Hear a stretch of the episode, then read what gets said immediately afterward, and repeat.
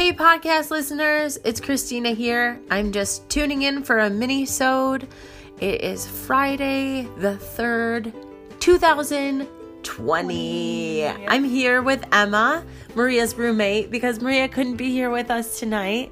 Say hi, Emma. Hi, friends. It's good to be here. Emma's a court reporting student, but she also is as passionate about food as Maria and I are. And we wanted to pop on and talk to you about bone broth. But first, I wanted to explain every once in a while, Maria or I or both of us will do a mini sode, probably at the end of a week. Um, just, maybe it's informative, maybe it's just checking in about our lives. Uh, who knows what life will bring. But the mini sode is going to be around 15 minutes and um, just something quick and fun and maybe a little bit less edited, right, Emma? Um, yes, hopefully. so today I did a live on Facebook. Some of you may have seen on the Sunny Cove Farm page about bone broth. I thought it was the perfect time of year to talk about it.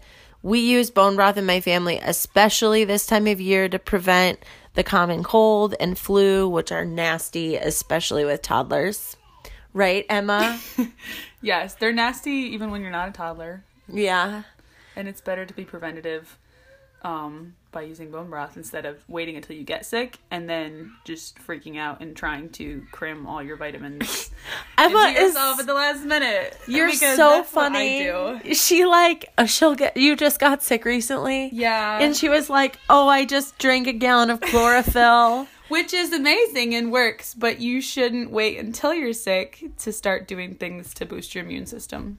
Yeah, so. I really feel like when like my kids will usually get sick. When you're a mom, your immune system's like relatively strong. So my kids will get sick first and when they get sick, I hammer bone broth in them. So you want to know the source of your ingredients. You want to find locally grown um, grass-fed organic marrow bones. The marrow is important in the bone because that has all the healing properties and this is where Maria can step in. But I'm going to put in the show notes a an article that she wrote on bone broth, or maybe it's a recipe. But Maria's much better explaining the nutritional side of things than I am. I just know it works for our family and it's delicious. And it's super easy, you can't mess it up. All I do is I take my bones and I put them in the bottom of a pot, a big stock pot, I pour vinegar on top of them and then I add a bunch of herbs from the garden or dried herbs if it's wintertime and there's not any growing. Um, I cut an onion, a big onion in half. I leave the skin on and drop it in. And then uh, in my Facebook Live, you'll see I use fermented black garlic this time.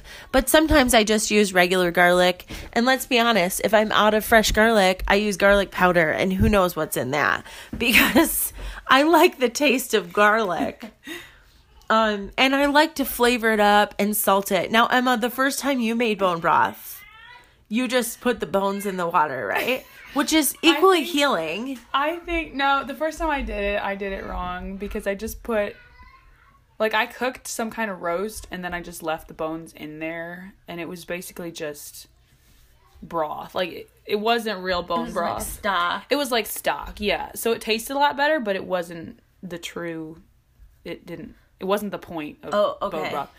Um the marrow, yeah, the marrow and the joints and the cartilage, that's like really healing. And then Maria and I also use chicken feet. Yeah, so that's what I used the second time. Chicken feet. Yes. So that sometimes freaks people out. But now I use a combination. I use our cow joint bones. I use like three or four of those and then like two turkey feet or or four chicken feet. You don't have to use the feet. But it's fun and it's and we call them talons. And it's fun when people come over to your house and look in your fridge and they see a big pot of chicken feet, and it's a real conversation starter. So that I think is also important. Yeah. So you simmer it on the stove for 12 to 24 hours. And then Maria like recooks her broth over and over again until the bones are like falling apart. She said they're still like you can still get more nutrients out of it. I'm usually done after 24 hours. I'm like, okay, I want to make something else.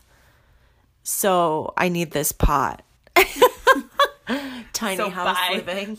Bye, Um, but then the bone broth store is great in your fridge for like two weeks, it seems like, or You can- longer. You can also freeze it, can't you? yeah, you can Okay, freeze it. I did that and you can can it, but it, I think that it takes away the properties that we're looking to get. to can it, Yeah. but not to freeze it. But when you freeze it, I think it's fine. Maria freezes broth a lot too. Yeah.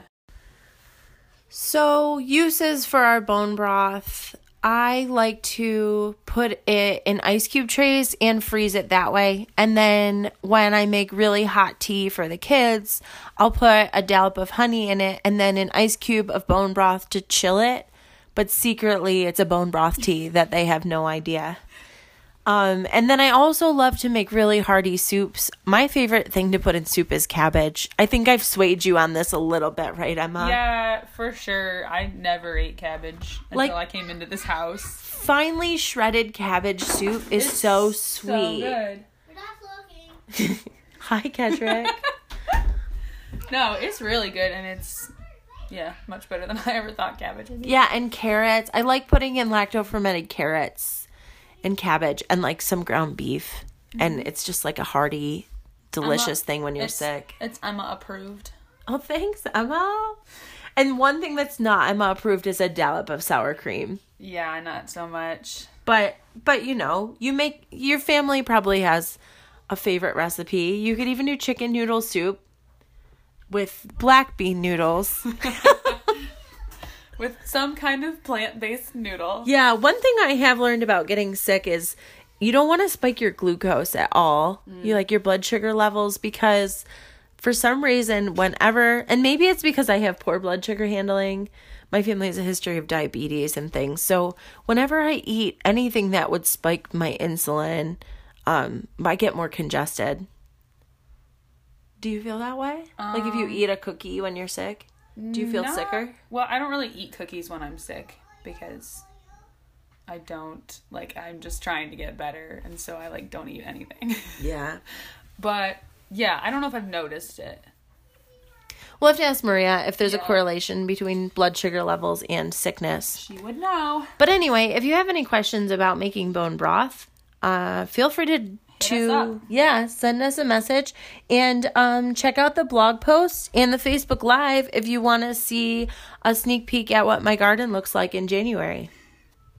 Thank you so much, everyone, for tuning in. We'll see you next Tuesday. Maria and I will be talking about fad diets. Yay. I'm so excited for y'all to hear about my Kit Kat diet. Have a great weekend, everyone. Bye. Bye. Does this sound any better, Emma? Yes.